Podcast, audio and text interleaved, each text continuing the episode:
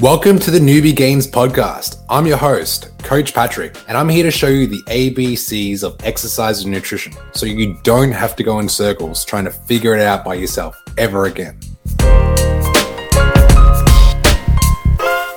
Welcome back to the Newbie Gains podcast, and today I'm going over the cost of giving up, specifically on your fitness goals.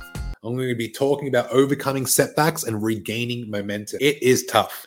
You know, when you start a new journey or when you start a new phase in your life, when you open a new chapter, whether it be, let's say, losing weight or getting fit or, you know, hitting a PB in the gym, whatever that new chapter or that mountain you're climbing, there are going to be natural feelings and emotions and thoughts that come up. Over thousands of years, the human body is not designed to thrive, it's designed to survive. And the reason why 50% of the West, America, Canada, Australia, is overweight and marked as unhealthy, they use the BMI as the, the test for that, is because most people struggle. You know, look around you. You don't know what struggle is until you start winning. You start winning, you start feeling good, you start thriving. You're like, I'm a badass today, I'm crushing my goals. Then you start realizing what struggle was. Struggle was when you didn't have goals. Struggle was when you, you weren't getting after it. You had nothing to give up on. You already gave up. You gave up your goals and your your passions and the things that you want. You gave up living outside the comfort zone.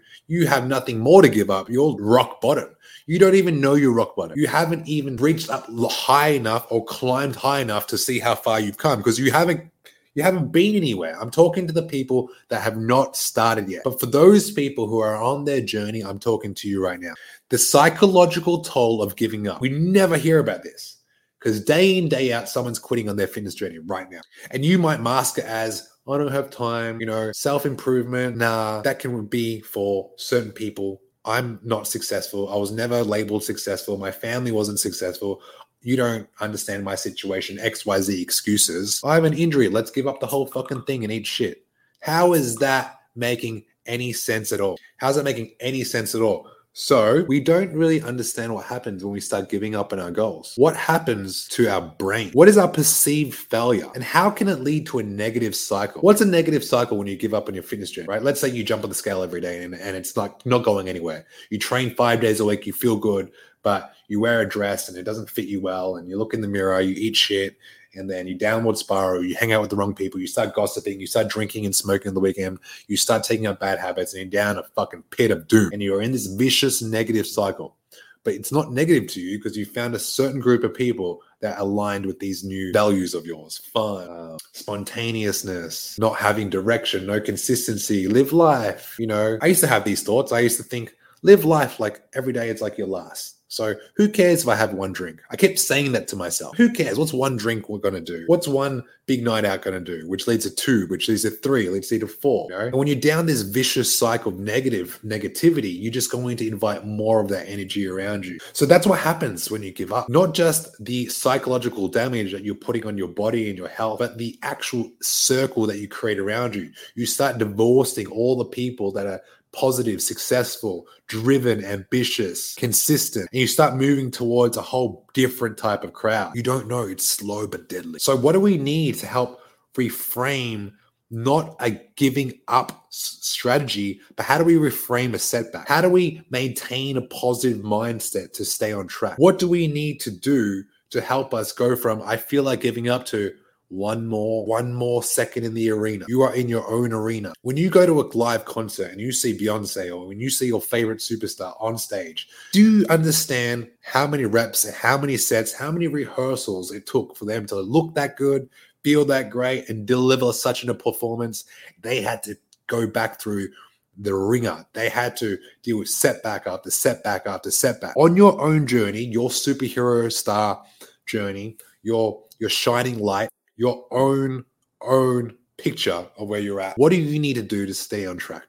Here's the thing. You are in your own arena. If you want to take over and take control of your life, you need to understand that no one is going to do it for you. So, although it's going to be easy to step off stage, stay in there. Stay in the discomfort. Let it sit. Let it marinate. It feels weird. I know it does feel easier if you just rip off the band aid and just go back to the comfort zone. You know, the comfort zone, the couch, you know, the remote control, you know, the Netflix, you know, Uber Eats, you know, hanging out with the wrong people, you know, I'll start my gym workouts when I feel better. You know, January 1st, 2024, all these thoughts pushing all your goals aside. The comfort zone is always a choice. But I'm telling you, when you get used to staying outside the comfort zone, you develop a different identity. I want to put it like this there's a lot of podcasts and a lot of motivational speakers out there that talk about being the best version of you, and they speak about you need to do better. I don't believe that's a really good mind frame for for people that want to do their best. You need to do better. I think it comes from a lack of, and I think it comes from scarcity. I think it comes from a negative connotation. Here's what I will say. How about you do better than what you're currently doing? How about you be fitter than you're currently at? How about you become more stronger than you already are? Why don't we reframe our words so we already know we are the fucking shit? Excuse my language. You are the one. You are the boss. You are the man. You are the mom of the year. You are the father of the year. You are insert confident label here. Why don't we get more of that? Because the only reason why you don't put that label on yourself is because you compare yourself to others. If you don't believe you're successful, then you're going to be looking at the world in a different light. You're always going to come from, I don't have it, I don't have it, I don't have it. Where I'm thinking, you do have a lot. If you have a roof, if you have shelter, if you have food, if you had all the human natural needs to stay alive, you're doing better than 30% of the fucking planet. Okay. So you do have a lot. You come from a place of gratitude.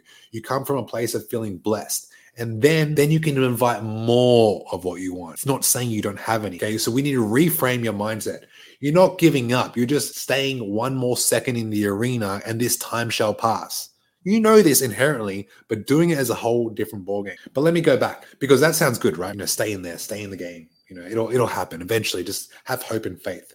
But here's the thing what's the consequences if you don't? What happens if you quit? You're going to abandon regular exercise. You're going to abandon the one thing that's going to keep your body strong. You're going to abandon that one thing that's going to provide your kids a future. You think working your ass off and just putting food on the freaking table is showing an example for your family and kids or your future kids? This is the bare minimum working and helping and inspiring people is the bare minimum. Going to the gym, curating an environment at home where everything's prepped all your food's all set out. You got fruits everywhere, vegetables everywhere. You get to eat McDonald's and not have any guilt for it because you understand that McDonald's is not a bad thing. It's a it's a conscious choice that you choose, but you don't label it, but you don't use it as a way to just get by. See, the problem with McDonald's and all these fast food companies, they know your weakness. They know you're lazy. And because they know you're lazy, they put a fucking yellow archer sign on every street because your lazy ass is always going to go through there and like, oh, I didn't cook food. I need to feed my family. So why don't I just get this? I just need to feed them. I did my job. You did the bare minimum, right? When me and my friends have like takeout, or like if I'm ever out with family and I'm eating something off the menu, they all look, always look at me strange. Like, why are you doing that? I'm like, because I have no emotion towards this. 90% of the time, I'm eating out of my fridge. So when I'm having McDonald's or KFC or any of the foods that you might not think I have, just understand that I understand what food is. I know what the numbers are because I'm educated on what food is. I'm not emotional towards food. The reason why people are emotional towards food is not because of childhood trauma, it's because their relationship with food over time has been not from a logical perspective. If you know the numbers of protein, carbs, and fats, and you know your macros, you know what you're putting into your body, you would have no worries. Why would you be stressed? So, the consequences of abandoning your nutrition goals and your exercise goals is not just going to hurt you, you're going to hurt a lot of people along the way. And then you're going to mask it. You're going to mask it with painkillers. You're going to mask it with medication. Do you really want to put that as an example for your family? Let's say your parents, right? Let's say your grand, uh, your grandfather, your grandmother, your ancestors. Let's say they're looking at you right now and they're thinking, please don't take my genes. I was unhealthy. You know, we have an autoimmune system disease that runs in our family don't carry this on to the next generation. Do something. That's what they're saying to you. And you have the time to do it. You have the resources. You have the body. You have everything you need. And you're going to neglect that. It is your duty as a human being to make sure that you have the habits and rituals to put yourself in a place where you can destroy, you can destroy and break the cycle of any health adverse issues that come from um, having it um, in your family. You can break that cycle. It doesn't have to carry on. If my dad or my mom was overweight and I was put in an environment where I was in a gym and training every single day, one, I could use it as motivation. Like, I don't want that to be me. I love them, but I don't want that to be me. You know, that was never the case. None of my family members were too overweight. But I've trained people who've had family members overweight and they use it as motivations. Like, this is an example of not what I'm going to do. They go the opposite way. Okay. Some people might think, oh, fuck, everyone's fat in my family. I'm just going to be the other person. Well, with that mindset, yes, believe you are, and you're already halfway there. And let's say you, you give up, right? Let's say all the health, if that's not motivating enough for you, let's say your health deteriorates, let's say you feel like shit, let's say you continue down this spiral of feeling crap, let's say you get addicted to sugar, let's say this all happens and it still is not motivating for you to break the cycle. Let's talk about the missed opportunities that you have in the rest of your life. You ever think about the one, you know, let's say you're single, right? Let's think about that that one person that you wish that you had in your life, or that one. It could be you. maybe it's not even like that one person that you want to attract. Maybe it's the person you should be proud of, the person in the mirror that you should attract. What is that woman or man capable of if you give up on one area of your life, which is health? Think about the job opportunities that you miss out on. Let's say you did good in school. Let's say you had high grades. Let's say you were a hard worker, academic, and you give up on your health goals. So you put a bit of weight on and you get a job interview because you know some friends. You get this job interview, you walk into the interview. Let's say you're a man, you wear a suit, and when you wear the suit, when you when you when you wear it, it just doesn't sit right.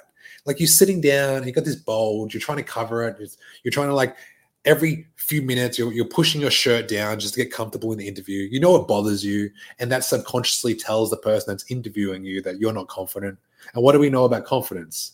A lack of confidence everyone in the room who's confident can feel it. And what about you, ladies? Right? Think about the missed opportunities that you have at all your social gatherings and social events. Maybe it was that special guy there. Maybe it was that network networking opportunity there. Maybe it was some friends you haven't seen in such a long time, but you, you want to be present with them, but you can't stop thinking about the dress you're wearing and how you don't look good in it. You're thinking about, oh wow, everyone's in relationships, but I'm the only one that isn't, and I feel lonely and sad and upset. I'm just going to go home and eat my feelings away. All these missed opportunities from putting your body, your health in the best position to succeed. This is a downward spiral that will affect all areas of your life. Your friends, your your intimate. You, think about your sex life. Think about if you're in a relationship right now and you're not happy with your sex life and a big part of that is because you look in the mirror, you don't look good and you don't feel good about how you look and that projects onto your partner and now you got this awkward awkward feeling about the whole situation like i think you're partly responsible for the lack of intimacy you know do you want to have just a friend as an intimate partner do you want to date your brother and sister i'm sure you probably wouldn't you know i don't know where you are from but i wouldn't want to do that so it's my duty as a man to put myself in the best position to be confident and attractive to my my partner so, and, and, you should too. You should too. That's your responsibility. And you might think, oh, well, they should love me for who I am. Yeah. Have you ever felt love but not been attracted to? It's a big fucking difference. They can love you for who you are, but they don't want to rip your clothes off. You know what I'm talking about. If you don't know what I'm talking about, well, when you get a taste of that, you start realizing how amazing your your sex life can be, how amazing your life can be when you're feeling good about how you look. It's a good energy exchange. So not just all that, guys what about the long term impacts and quality of life and longevity? I don't know how long you want to be on this planet for, but one of my goals is to get to 90 and feel just as good as I do feel at 32. When I lived with my granddad, he's like 88 years of age, and I was living with him about a year and a half ago because we just lost my auntie through lupus. When I was living with my granddad, I saw I saw firsthand what it was like to be a very strong, independent, elderly man. He's 88, yeah, but he walks around the house like he's 50. He does have pain. He's gone through his health fair share of health issues, but the the man himself, he walks around the house doing his best. Chopping down trees in the backyard, gardening for six hours a day. He doesn't have to do that. He has enough money. He can hire a gardener. But he's in there saying, No, I need to keep my body strong and healthy. And I remember this one morning, I said, um, his name is Popo. That's how we call our Chinese grandfather. I said, Popo, uh, you're very fit and strong. I didn't say for your age. I just said you're very fit and strong. And he smiled. He's like, oh, yes, yes, I have to. I'm like, yeah. Did you know I'm a, a, personal trainer? Like, do you know I'm into fitness? And he's like, yeah, you're into fitness. I, I, I, know you're very strong. I can't keep up with you. I don't do this gym stuff. I'm like, no problem. Um, what do you do for exercise? Like, I'm curious because I, I know you uh, you garden a lot. And he's like, oh, I do like these movements. So he said he's showing me like firsthand these karate movements. And I was I've seen a lot of people move their bodies in the gym. And this is very different because what I was seeing was completely different. I think he learned it in Vietnam back in like 1960 or something. But he's showing me all these like martial art movements. And I'm like, that's cool.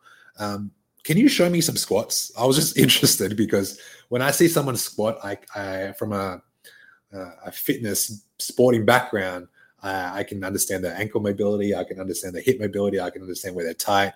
I can understand their the strength through their core if they're using it properly. So he did a, he did 20 squats ass to grass right in front of me in the kitchen. And I'm thinking to myself, fuck, like this guy is not full of shit. He can fully do a squat at 88 years of age, no pain whatsoever, perfect form. And then he did 20 and then I'm like, that's pretty impressive. And he smiled but he was completely out of breath, which made me giggle. I didn't want to show him. I didn't want to laugh. Um, I didn't want to like be disrespectful or anything like that. But I was very like, wow, that was really cool. And one of the biggest things, right? You don't have to use the gym as a way to stay fit and healthy. There's so many different ways. Like I saw his breakfast, I saw his lunch, and I saw his dinner. There's some sweets there. He definitely has a sweet tooth, but there was nothing like crazy. It wasn't too much calories. It was the same thing, same time. He had routine. And I don't know if you guys ever lived with your grandparents or if you've ever like stayed in their household long enough to understand their habits, but they're very routine individuals. You know, people with structured routine and healthy habits, they're the ones that have the best quality of life. The quality of life is not just on the outside looking good, it's how you feel. Okay. I come from also a bodybuilding background where I see all the bullshit, you know, I see the the front. They look good on the outside, they come home, they feel like absolutely terrible. Imagine going through life trying to look like a model your whole life, and uh, when you come home, you you feel like crap because you're on 800 calories a day. You know, so it's not just about the looks; it's about the quality of life. So the psychological toll of giving up on your fitness goals. Number one, you get into a vicious negative cycle that you might not be able to stop. You don't need to reach rock bottom to get up. You don't have to go there. How rock bottom? Some people don't even know what that is about. You can go so far down rock bottom that is almost impossible to get back up you might end up in a fucking hospital. Okay. The psychological toll of giving up. Instead of giving up, maintain a positive mindset to stay on track. Reframe it as a comeback, one more second in the arena. Everyone in the Dream Team Academy, if you're listening to this, comment below one more second in the arena. Hashtag I'm here. The psychological toll of giving up, abandoning regular exercise and proper nutrition. What will happen to your kids? What will happen to your future kids? What will happen to your partner? What will happen to you 5, 10, 15 years from now? The psychological toll of giving up, the missed benefits and opportunities job interviews, social gatherings, intimacy with your partner, a better sex life. What's that all about? The psychological toll of giving up. What about the long term impacts of the quality of life and your longevity? Do you want to get to 85 and feeling good, or do you want to get to 70 crawling? You want to be with a walking stick when you're 50? Do you want to have such bad knees where you need hip surgery and knee surgery because you've neglected your health for such a long time? A lot to think about. You know, some of my students here, my son has become sugar concerned after seeing my macros and food I eat. So no more cereals in my pantry. He wants food I. That is a representation of you t- not just telling your son what to do, it's showing your son what to do. That is powerful. That is it, guys. If you got value from this podcast, make sure you hashtag I'm here if you're listening to this. If you're listening to this on the replay or following me on Instagram, message me your biggest takeaways. I really love to know what my students are learning. And remember, 1% mindset. I'm out. Peace. All right. Dream Team Academy. All right. Podcast is done. Let's see who's here. I'll see a lot of you guys here. Paige, Leanne, Christy, Anna, I just spoke about you. I loved your win. Husseina, Nat, Mariah, Yenny was good. Casey, Danielle, you're here. Jolly. Um, I want to talk to you guys. You know, we're in um 19th of October right now. And as we wind down 2024, I want you to think about this. Anyone that set goals at the start of 2023, or if you've set goals in the last few months, the job's not done.